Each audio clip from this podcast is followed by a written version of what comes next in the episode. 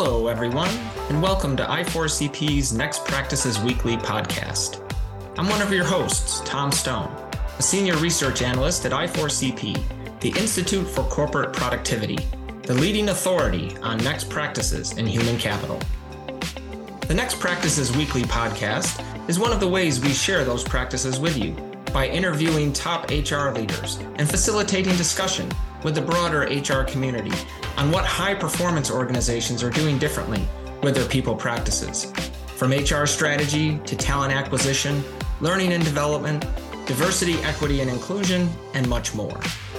Recently, my I4CP colleagues Lorrie Lykins and Mimi Turner had a great conversation with Joshua Stewart, SVP, Head of Talent Acquisition and Outreach at PNC Bank. He shared details of their Partner Up program, which partners with high schools to help attract, retain, and develop early career employees for a broad range of employers.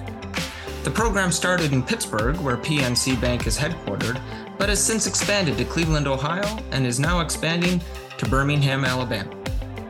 But before we get to that, did you know that I4CP has recently announced the initial slate of speakers for our next Practices Now conference, which will be held March 25th to the 28th in 2024 in Scottsdale, Arizona. Intended for HR leaders with no vendors involved, this conference will feature HR authors such as Dave Ulrich, Charlene Li, and Rob Cross, as well as senior HR leaders from Microsoft, AWS, IBM, Citi, Micron, Google, and more. Additional speakers and more information about the conference will be available soon. To learn more or to register, just visit our website at i4cp.com forward slash conference. Okay, now for that discussion with Joshua Stewart, SVP and Head of Talent Acquisition and Outreach at PNC Bank. Josh, welcome. Good morning. Hi, thanks so much for joining us.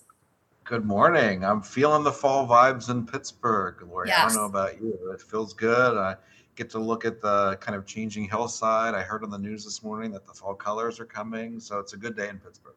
It is. It is. And so we invited Josh today to talk to us about um, a really, really important program that PNC is really well known for in this part of the country. Um, and I think one of the most important messages of Partner Up, and Josh is going to go over that with us, is that not everybody's going to go to college or needs to go to college or maybe doesn't want to go to college, and that's okay. And there's a lot of um, other choices and options. And this is one of the, uh, I think, just most important messages of Partner Up. So, um, Josh, tell us a little bit about PNC. I know the roots in Pittsburgh go back to the 1850s. So your company's like what, 170, 180 years old? That's quite Yeah, a lot. you, you've got it. Yeah, you got the research down. I love it. Um, Yeah. And you're right. Uh, PNC has been around a long time, and certainly in the last uh, decade, two or two, has uh, changed pretty uh, dramatically um, in what we look like and where we are. Um, now we are one of the largest financial services organizations uh, in the country. Uh, we are growing uh, into our southwest. We recently, within the last few years here, acquired an organization called BBVA, or their U.S. Um, uh, affiliate of BBVA, which is a Spanish-owned bank, and that brought us into new spaces, new markets. And so, if you're sitting in California today and saying, "I don't know that uh, PNC sounds so familiar," uh, uh, we're uh, newish to your market in terms of our retail presence, but our corporate bank has been kind of coast to coast for many years, and we are absolutely growing and learning about our new markets. Uh, we are headquartered here in Pittsburgh, Pennsylvania. Um, we've got uh, a lot of our team here. A lot of our human resources team is here. But as we grow, so is the uh, representations and geographies of even where our HR uh, colleagues sit, uh, sit. I lead talent acquisition and outreach for the firm. I've been here for just over uh, 20 years. And uh, I'll share with you this piece because it's actually important to partner up. I started here as uh, a call center agent, actually uh, doing outbound sales, um, you know, making those telephone calls to folks and talking about refinancing home equity loans. uh, and uh, 20 years later, kind of uh, leading in HR. And we'll link all those pieces of those stories together as we think about Partner Up. And what's one of the reasons why I'm so passionate about it and what this organization, how this organization is thinking about uh, early career talent. You're you are the epitome of um, a success story in terms of internal movement in an organization. That's really cool, Josh. It's uh, been a journey. I didn't set out to um, be a banker, honestly. I was uh, at the University of Pittsburgh uh, with the goal of being a pediatrician. And um, as you see, I'm not, uh, there's no babies in the office. There's uh, yeah. Uh, none of that pediatrics going on in here. But uh, it took me a while to realize that what I was after was really at the core about caring for people. Um, and I can live that out every day um, here in this organization uh, and certainly through the way we think about talent and talent development. I, I, think that's the one thing that every one of us on this call today probably has in common. You know, we all took very different paths, but uh, you know, at the core of it, it's all about the, the mission of helping others. Um, so before we get into the details of Partner Up, we wanted to just do a quick poll and get a feel for where everybody is on the call, and that is does your company engage in outreach with high school students? So, is your talent pool, is your talent pipeline extending out into the high schools in your community? Um, my my guess, my hypothesis is that probably not all that common, but I don't know. Josh, you can probably tell us that. Yeah, we see uh, a little bit. Um, uh, certainly, there's lots of organizations that are focused in volunteerism, connecting into their communities, and sometimes that looks like work in high schools. I think what you'll hear from us is, uh, as a differentiator, is then that uh, next step in accountability and intentionality about making those links to say it's not just about going to the schools and being a mentor, which is important, but then also delivering on the promise um, or the outcomes of hiring. Okay. Pretty interesting. So some of you definitely are doing outreach into high schools. That's great to see. That is great. Um, we were, uh, I know that uh, in a recent uh, kind of peer group meeting, there was some discussion about even brand work that starts in high schools uh, getting into schools and you know in the case of this roundtable talking about banking it may not be top of mind for all high school students to i'm going to work at a bank uh, right. or understand really all the things that can happen there. And so there's work to be done in terms of unpacking that for students and creating connections between the studies that they do and uh, their future careers and aspirations. Yeah. Okay so let's let's let's get into it. Let's talk about partner up. We want to hear all about it. Um, and I think the most important thing that I'm hoping everyone on this call gets from this time with you, Josh, is really some ideas and inspiration and energy. If they're not doing something like this in their own organizations, in their communities, just get some ideas on how to get rolling with this. So tell us your partner up story. Yeah, absolutely. Um, well, I'll uh, we can go to the next slide, and you can I won't read it to you, but you can kind of see uh, the mission statement there uh, what, what this is really all about. And I'll take you on a little bit of a journey of how this all got started. Um, here in the Pittsburgh region, there's an organization called the Allegheny Conference on Community Development. Uh, they have a number of um, uh, focus areas, and one uh, for a long time has been talent. And about, I think it was 2017, I could be off by a year there, um, they commissioned a study uh, in partnership with uh, Burning Glass to really understand the region what was happening here relative to talent and skills gaps and active job opportunities and careers, et cetera. And uh, it produced a report called the inflection point. Uh, and that was later um, updated uh, kind of in a 2.0 a few years later. But one of the core findings in the initial report was to share that this organization or this organization, this or this region, uh, will be short on talent that we need just to sustain kind of the jobs that are already here. Uh, maybe a little bit of a leaner understanding of what's coming.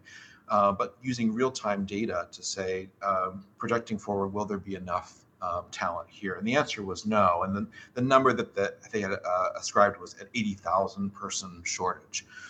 at the time, um, our CEO was uh, chairman of that organization um, and uh, was very much part of those conversations. Uh, came back to us to start um, questioning and, and asking uh, some thoughtful and probing questions about what we were doing in early career talent. And I think um, PNC has a long story about what we've done in early career talent relative to college hires. So we have a and have for had a long for a very long time a very robust internship program, a very robust uh, development program. Uh, we hire now about 550 summer interns uh, all over the country, about the same number of full-time rotational development associates that are in rotational kind of year-long or multi-year development experiences. Again, all focus on recent college grads. Uh, but had not necessarily been intentional in thinking about high school. And his questions were, you know, pointed towards, well, there's lots of opportunities here that are early career that may not require that college degree. And in fact, we had done that work several years prior to inspect job descriptions and create language that was inclusive of um, experience and or degree. And so some of the framework was there, but we weren't, you know, um, thinking about it as a talent segment. So that really was the ask. Um, and on the next slide, you'll kind of see where we went um, in terms of a little bit of a timeline. So we started by bringing together superintendents uh, in the region, a couple superintendents, a couple employer partners, uh, a few nonprofits, uh, and others to say, well, we, we share this. Uh, talent is a, a regional asset um, to be not consumed by one employer, uh, but to be shared uh, and to be developed and, and grown as an organization or as a region. And so, with kind of that framework, what can we do? Together. And so we used the resources of our design thinking team. Um, and they kind of lots and lots of post notes later, lots of journey uh, mapping later, and persona creation, and all kinds of fun things. Uh, what we ultimately wind up with Partner Up. Now, at the time, it didn't have a name. It was actually uh, harder to f- pick out the name than it was to create the program. it took us a long time uh, to identify that right name. For a while, it was called the High School Collaborative, very functional name. Um, but what we said is we think we can go into schools together and talk about opportunities together because whatever industry you are in this region, we have opportunities. And students may not understand them or know how to access them. It's very difficult to navigate it sometimes as an adult, let alone uh, someone in, um, just graduating from high school. And so we came back as a PNC team and have created uh, a curriculum, which we'll talk about in a second, where we actually go into schools uh, throughout the course of the year, teach a career development curriculum, um, not specific to any one particular job, but in career readiness, soft skills, uh, understanding the job market, um, using tools like strength finders so that students can really identify their core strengths. And then ultimately, as we get towards the end of the program, and we'll talk through that, is hire the students. That is the goal. This was not about going into the schools, sharing opportunities, and leaving. I think we heard from the schools in that collaborative um, first session. That is often the case. There is lots of interest in high school talent, but not a lot of follow through relative to careers. And so we finished up this um, kind of design thinking exercise and then launched the program in Pittsburgh uh, here with uh, I think it was. And uh, Brianna McMeekin is the individual that uh, leads the program for us. And she'll, she listens to this, she'll tell me that I probably got it wrong. But it was something like five schools, three employers, um, and now we're much uh, larger than that. Um, then, uh, after we, you know, really expanded to a point, we were 30 plus schools in the Pittsburgh region. We felt like we had our feet underneath of us, knew what we were doing here, uh, started to think about expansion. And so in 2021, uh, we expanded into Cleveland, uh, the full program. Uh, there, we are working primarily with Cleveland Metro School District, uh, which has 30 or so high schools. And so it was the equivalent, kind of in the the, the greater Pens- or greater Pittsburgh region, like there's 30 school districts that kind of make up that similar size. And so we're in one school district with the same number of schools. And then as we move into uh, 2023, 2024 school year, we're in that one now. Um, excited to share that we are uh, expanding into Birmingham, Alabama. These are all PNC footprint uh, markets um, where we know, as we you know own, if you will, the curriculum, facilitate the curriculum, send our employees into the classroom. But when we do, we're representing Partner Up We don't go into the classroom as PNC being the dominant voice. We're talking on behalf of the other employers in the region and helping them to connect um, with talent. So that has uh, grown pretty significantly since our launch there in 2017. And I think, if I'm not mistaken, um, this next slide uh, gives us some of those numbers so we can get a point of view on the growth. Yeah, so now if we look at all the markets, now this wouldn't include Birmingham because uh, we're just there now. Um, uh, so Cleveland and Pittsburgh combined, we're in 65 high schools. Um, here in Pittsburgh, there's a core group. Uh, we actually ha- uh, have a kind of a partnership in a neighboring county where another employer is leading the charge on Partner Up using our curriculum. Uh, and so we in- include that uh, in the count here as well. 18 uh, employers and multiple community partners. We were incredibly reliant on our community partners, especially at the beginning when we're in a new market, to understand what is the landscape of school districts here? Why are these school districts different than other school districts? What are the needs? What are the funding? What is the state requirements for career readiness for students? And how can we as an organization um, help the districts deliver kind of on some of those requirements that they may be looking at in Pennsylvania. This was the case, new career standards that were delivered to the school districts as you know part of a, a requirement in student education, but all, not always resources about how to deliver that. So we develop our curriculum against those standards. So we then show up as adding value, helping you to accomplish kind of what needs to be done uh, for and sometimes state requirements. Um, so that's can give the, gives you the whole landscape of you know how we've impacted. Nonprofit partners have helped us to do that translation. We find that we have found very mightily that schools don't speak the same language as companies. Companies don't speak the same language as schools. And what we didn't want to do is show up and say, ah, we're here now and we're going to fix this for you, because that's not the case. And so I remember those very first meetings. We would go in, Brianna and I, into a school district, generally the superintendent and maybe the high school principal, and maybe a maybe a curriculum point of contact. And we would say the first the first question is help us understand why this school is different. What are the strengths of this school? Why are your students prepared in a different way for careers than another school? And as we think about a partnership, what do you need?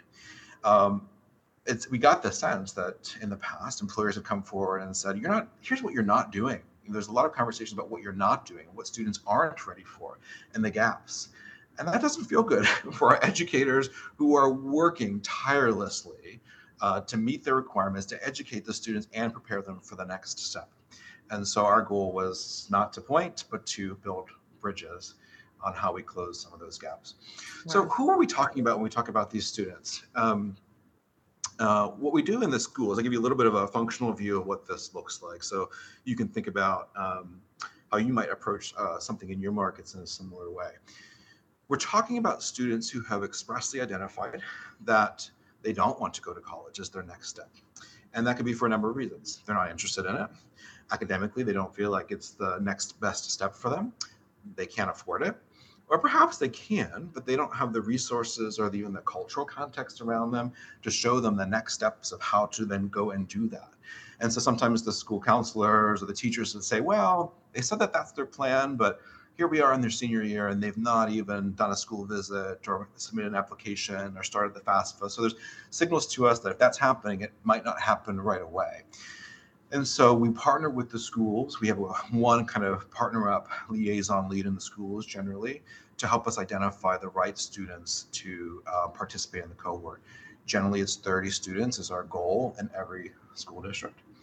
Uh, and there is an application process. We learned that in the first year. Um, this is not a place where we're just, you know, we're not sure what to do with these students, so let's put them in partner up. No, the students have to write an essay, they have to apply, and we let the school pick, right? So we not, we don't sit in the seat and go, ah, that wasn't a very good essay. I don't think so. No, uh, we get that responsibility to uh, to the school, and then we ultimately can get great kids uh, in these uh, cohorts. Then what happens is we go, um, and on our next slide, you can kind of see visually what this looks like. We go into the schools and we teach this curriculum that we have um, created, and this is this engagement bar. It starts in September, goes all the way through March. Uh, it's seven or so two-hour workshops. Students are put out of their daily curriculum and put in uh, to the Partner Up experience once a month. Um, and we'll have another slide here in a second where you can see what the outlines of these uh, workshops look like. But it's led by PNC. We invite the other employers into the classroom at certain points. They don't always need to be there. We know that's a resource constraints, but we're talking about the employment opportunities that are available, make that very real to them. We're talking about benefits. So there's a bit of a uh, kind of a recruiting piece of this, but then we jump right into tools like Strength Finders. Say, let's do this assessment together. Let's give you a language where you can talk about your strengths. Imagine this cohort is not necessarily the group in school that is way out front academically or way behind. Um, and so this is a group that maybe is not sure how to talk about their strengths, their experiences. Um, they don't get the same amount of attention, be it kind of positive or negative, and so they they miss that language. And so we're saying things like, "So uh, tell us about um, um, an experience you had." We start to prep them for this kind of behavioral interviewing, and sometimes they say, "I don't know, never had that." So we have to kind of draw it out and say, you know, do you babysit? Tell me about that. Or in your friend group, are you the one always fixing problems? Tell me about that. And then how might we turn that around and use language to say that's something that you're good at? And what words would I use to describe that? And so we kind of go through this iteration of translation with them so that when they get to the end of the program, and which is kind of February, March, they are ready to go. In February, we're again showing them the opportunities in the region. We're again giving them the tools to apply, and they apply. And we do interview prep, video interview prep, in person interview prep, all kinds of things. And about the April timeframe, we bring all the employers together in one giant super day and we interview. In 24 hours, the commitment is you're turning around offers. So they've got offers in hand before they're walking across the graduation stage. stage. And we ask the schools at graduation, which is, you know, usually a month or so later, to say, when this person comes across the stage and we say, and this person's going to this university, and this person is going into the military, you need to say, and this person has accepted an offer at PNC, and this person has accepted an offer at Giant Eagle, because we have to say that is equally important to choose career. Um, and most schools do that. We also then have a signing day, similar to sports signing days you're familiar with. And so uh, we give you know, for the case of PNC, orange caps and hoodies and all of the things, and you're signing your offer letter. We don't normally require that, but we bring friends and family, we get the PNC backdrop, and it creates kind of an event for the school to celebrate this intentional choice of moving into career. Oh, that's great. Um, and then this is the enable phase, um, where it looks different from every uh, employer to employer to employer. Um, at PNC, students join our HR uh, community for the first 60 days, um, helping them to transition into a very corporate. Imagine walking uh, high school hallways to very corporate hallways, very different.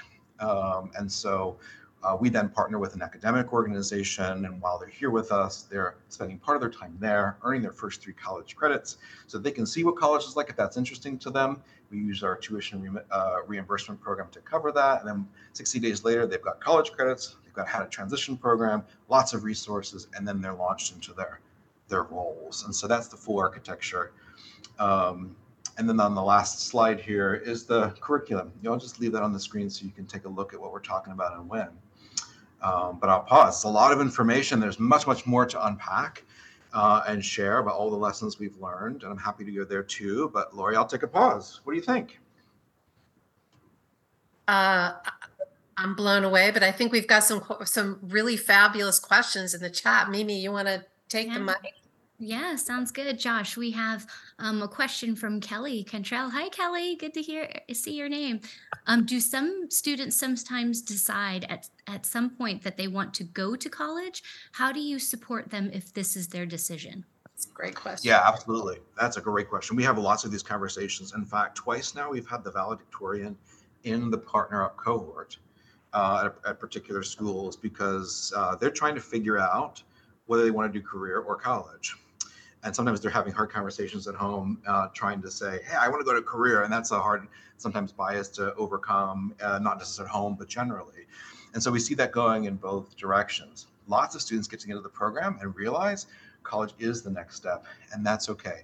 We're not here to just serve the outcome of hiring. Certainly we want to hire. That's great uh, but if you see what's offered kind of an early career and you're interacting with lots of organizations through this program and that's the better path or the right path for you, awesome. But for us, that's a recruiting pipeline. Now they know who we are. I know that they're walking out with that resume. They're walking out with those interview skills. They're going to serve them in a college interview, going to serve them in a college application. And it becomes difficult in, in, a way to establish an ROI on this program that is as big as it is because we see students years later that come back and tell us all the things that they've done using the tools that we've given them that wasn't necessarily finding a job um, at PNC.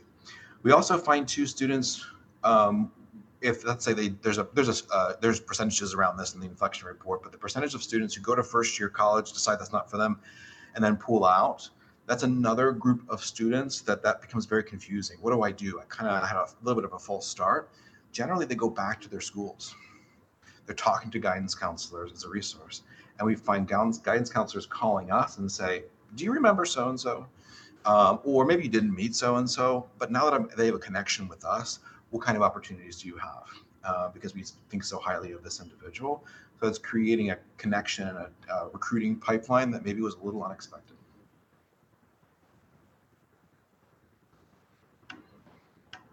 Josh, the other question I have is I know that you have many, many partners in this. What other, I heard you say Giant Eagle, which is a big supermarket yep. in this um, part of the country, but what other industries are partnering with you on this initiative?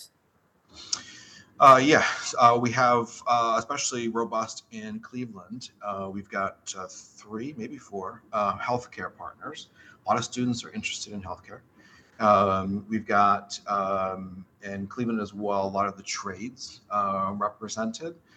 so we've got um, an electric organization um, and others. I've kind of lost track a little bit. we've got service industry covered. Um, we've got um, financial service. You know, financial services ends up being an interesting sell. Um, when we do that first kind of initial intake, so tell us the things that you're interested in. Generally, financial services is not at the top of the list because of perceptions of access, perceptions of what that is, that maybe I have to have a degree kind of thing um, my context, my world around me maybe has a little bit of a different point of view on financial services and banking. So that uh, it's a it's probably more of an uphill battle um, for us in terms of brand um, and connection. But when we get to the end, generally, uh, and uh, we get a, more than our fair share of applicants. And what's interesting to me in that we ask why. Why is that the case? How did you get from like never do I want to work at a bank to you're my number one pick? it's the relationship mm-hmm. it's the trust it's that we've seen you every month for two hours you're working to understand me i feel like you've got my back uh, you've built me built a bridge here and i know who to call which is for the same reason why we say to all the employers who are involved come as much as you can when you can't we're there and we will answer to the degree that we can about your organizations and we'll, we'll find out the answers when we're not there but the more you're there the better your outcomes. Um, so yeah, lots of industry represented. Uh, I don't know yet uh, what that looks like in Birmingham. I think we're still in conversations with identifying the right employer partners. To be an employer partner for us, I think it's a good uh, point is um, not to disparage um, maybe retail jobs or hourly jobs. Um, uh, some of the offers uh, jobs that we offer are hourly, certainly, but um, we require that to be a partner up employer, you have to demonstrate us to us a couple of things. One, you have to offer full-time benefits. Um, two, one of your benefits has to be tuition reimbursement or something like it for continuing education and development, because this is not about dead-ending um, students. Uh, three, you, your HR organization has to demonstrate the rigor and flexibility required to work through this. It is challenging um, to one commit the resources to be in the classroom but two when they start applying making sure you're the care the connection the follow through the flexibility with oh my gosh they only want to text me or all the stereotypes come out if you can't quite kind of bridge some of those biases and gaps you won't be as be successful we learned a lot about our processes um, to make sure they're as inclusive as possible and so we meet with employers weekly to say hey, what are you doing? Um, you know, how do you how do you get ready? Like some simple stuff. Like, don't say, oh yeah, just go on our website and Google or uh, search teller and apply for what comes up. You know, you know that would be very hard. And so uh, we say, make one evergreen.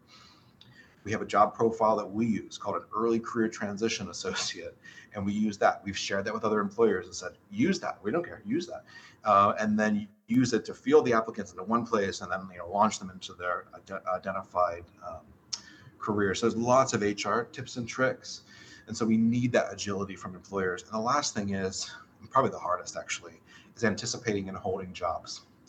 Um, you have to demonstrate to me that we're not going to get to April and you're going to say, oh, man, we don't have anything. So we can't commit to nine months of conversation about your opportunities, and then there are none. And so, similar to an intern program or a development program or something, you got to have lots of internal conversations about holding seats, protecting seats, anticipating seats, whatever it is, so that there is space for these individuals when the hiring time comes. I bet that could get a little dicey sometimes. it's not it's not the easiest.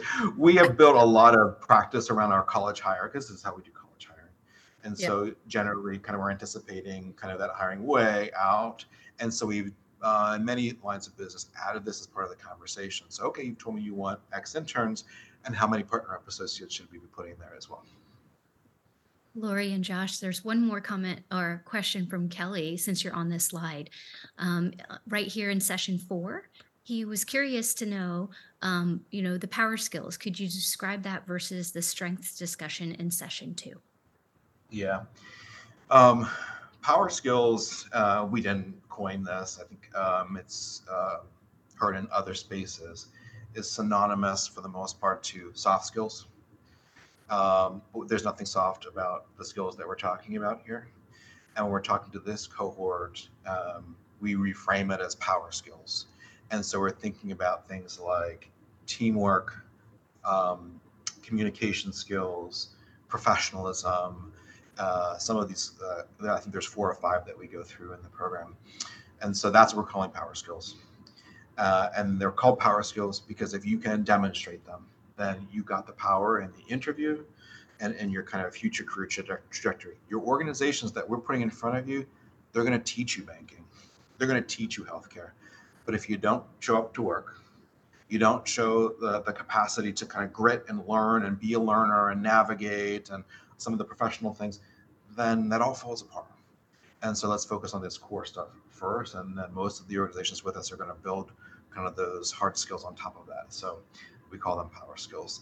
StrengthsFinder, specific Gallup tool, right? And that gives you then your output of five, or you can see all 34, but five uh, of your core strengths. And so for me, for a student, to use language like I'm a maximizer, which is one of the you know the strengths, um, and explain what that means in real context is very powerful in interview. Generally, when we get our business leaders together for this super day from our organization and others, the first reaction is like, I'm blown away. I'm blown away by these students and the skill and what they're bringing forward and how they're talking about themselves. We've never had, in all these years now of doing this, a debrief hiring conversation with hiring managers where they go like, you know, I don't know. Generally, um, we see the students may have applied to multiple roles in one organization.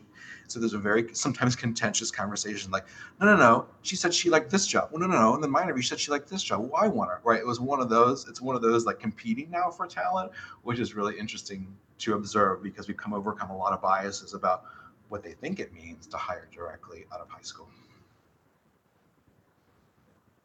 Josh, you know, I can't help but think about some of the research that we've done on employee resource groups, ERGs and BRGs, and um, understanding that, you know, raising your hand to function as a volunteer leader in these groups, a lot of times these are people who are super talented, but for whatever reason, they may have been overlooked in the traditional high potential identification process. But just that experience of being seen being recognized, it's just huge for engagement, for advancement opportunities, retention. But I'm also thinking about everything we've learned since the pandemic started about mental health and wellness and well-being. I I don't know what sort of metrics you have with PartnerUp, but I can only imagine that the employees that are coming into PNC through PartnerUp have got to probably have better numbers in terms of engagement and well-being and retention retention, absolutely. So we always are doing a look back, kind of looking at the retention of the cohort relative to peers in similar roles. Um, and uh, retention is much greater in all roles, um, with the exception of the first year. The first year, I mean, every year is tough. the first year we had a lot to learn. We didn't hire that many. Now we're at the point, like in, I think this year we hired 40, 45, something like that uh, between Pittsburgh and Cleveland. Um, in the first year, I think it might have been 10, uh, maybe a few less than 10. And we only have two of those 10 left. Now we're talking, you know, we're seven, no, five years out uh, from that. So, you know, I'm not sure what uh, we expected necessarily, but for the two that are still here, they've gone on to have three and four promotions. Um, and doing all kinds of things. Actually, one uh, is in our campus recruiting organization because he wanted to participate in kind of what he saw as what benefited him. Um, another has moved into our retail organization, et cetera. But back to your question, retention is better. Um, but where we missed it between year one and two, where we had to grow, was that 60 day program. And I think that got amplified. The need for it got amplified, amplified through COVID. So, in uh, it's that high school hallways to um, corporate hallways thing. I'll give you. Let me give you an anecdote. Um, one day, one of the uh, uh, early they, they very proudly refer to themselves as the ECTAs when they're here for their first 60 days, the early career transition associates. We actually had one of them stand up in uh, HR town hall and say to the CEO, CEO, I'm an ECTA. he said, Great, what is that? And she, uh, she said, the high school program, and he adores the high school program. Um, he meets with them for lunch on occasion, and we've all kinds of interactions between uh, the cohort and him. And so um, I recall one of these uh, analysts or associates walking through the hallway and was wearing a suit. And someone on this floor, on the HR floor, and someone said, "Oh my gosh, you look so great today! Look at that suit, right?" Um, and he was, you know, thrilled by that. The next day, he wasn't wearing a suit. Um, and the same person walked by and didn't say anything. I I see him later and he's looking a little dejected. And I, I said, you know, he comes to the office, I said, what's going on? And he said, man, that uh, I don't know her name, but uh, I think she's mad at me. Um, I, I, did something wrong. And I said, what do you mean? She said, yesterday, she she was complimenting my suit, and today she didn't even say good morning, and I don't know what I did. And I said to the to the gentleman, I said, she stopped you in the hallway because she liked your suit and she thought you looked awesome. Because she didn't say anything doesn't mean she doesn't think you're awesome or she doesn't like what you're wearing. Um, today, it didn't change that much. And he paused and he went, Well, that's not what it's like in high school. Because someone who doesn't talk to you from day one to day two, that's a dig. You're like, they're probably walking past you and talking about you. I was like, That's not what this is. And so there's lots of those conversations that happen we have a lot of students that uh, are now now professionals that join us in that first 60 days are working through stuff that they felt like they couldn't safely work through in school. Um, and so we have uh, the woman who runs the program is uh, a licensed counselor. She uses that toolkit a lot uh, to meet with them, understand what's going on, manage the dynamics between 25 just recently graduated high schoolers from all different kinds of districts from all around the city now in 60 days sitting in a very large conference room together trying to figure it out wow. Um, so there's there's a lot to do but when you invest in that and it's hard there's a lot of tears uh, more more the tears of the people helping helping this program in the program because uh, it's uh, sometimes it's it's long days and not because it's bad because emotionally to take it in and help uh, these students navigate can take a toll. I bet, but at the same time, it must be unbelievably rewarding, Josh. You know. Yeah, very much so. Very um, much so. Okay, so how are we doing on time? I want to make sure that we have a few minutes um, for Josh to share a little bit with us about accept the accessibility initiatives at PNC.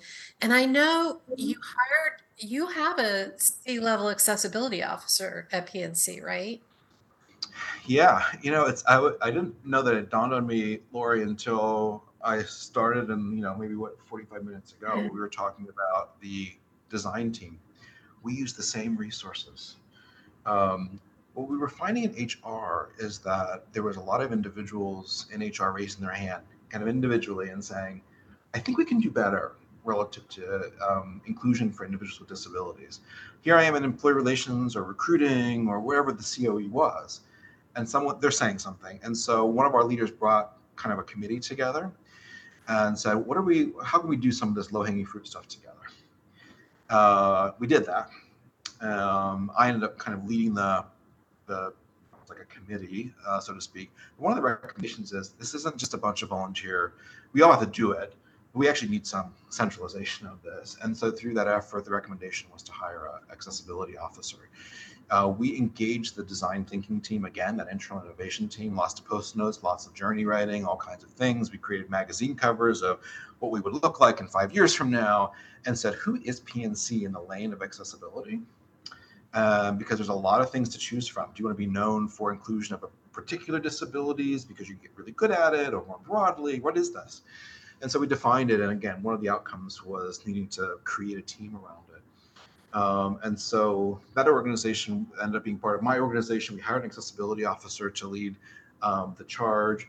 Since then, we have a, uh, a second person in that seat uh, who's now um, uh, kind of was a peer for, uh, for me because because the team is growing. It's inclusive of um, a couple of folks on the team who are kind of accessibility analysts, inclusive of sign language in-house sign language interpreting resources, and we're moving kind of an enterprise-wide strategy from employee to customer about accessibility. As we have uh, learned um, very quickly, uh, it's hard work. I think we didn't doubt that it was hard work, but as you kind of get into it, there's a lot to do. Um, and excitedly, you know, we are certainly participative in things like the DEI index and all the things and scoring the high marks, but it doesn't mean that there's not a lot of um, opportunity to continue to strengthen uh, what we do in accessibility. So equally as exciting, similar roots, kind of we see a problem, we design around a problem, we figure out what the PNC vision for that is going to be, and then implement it. And now we're kind of on a similar maybe five or so years since we started that.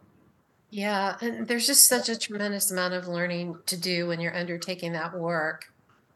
A lot of cultural nuances. And I, uh, Josh, I just want to compliment you because I know that your second language is American Sign Language. And it's like, it's so great to have a talent leader who's walking the talk about accessibility. And I just think that's really admirable.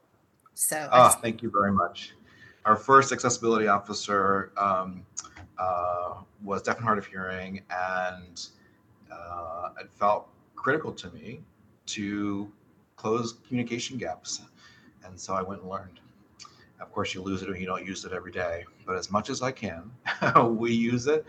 And uh, we've created using that example, um, connecting the dots, right? Because it was kind of like, what is this thing that Josh has got going? He's got campus recruiting, he's got accessibility, he's got this high school stuff. It's this weird mix. My role has since changed uh, into the one that is now. But at the time, we said, let's work at that intersection. And so we created really powerful partnerships with Gallaudet University, the National Technical Institute of the Deaf, as target schools for early career hiring. Uh, and we do a lot of hiring uh, out of those uh, schools. And in fact, next week, they have us on their corporate advisory board now. I just got an email, it sort of popped up on the corner while we were talking that the meeting is next week. Um, and so lending our voice and influence to how we can get focused on hiring individuals with disabilities. Wow. So so you are not a busy guy at all. or to tears.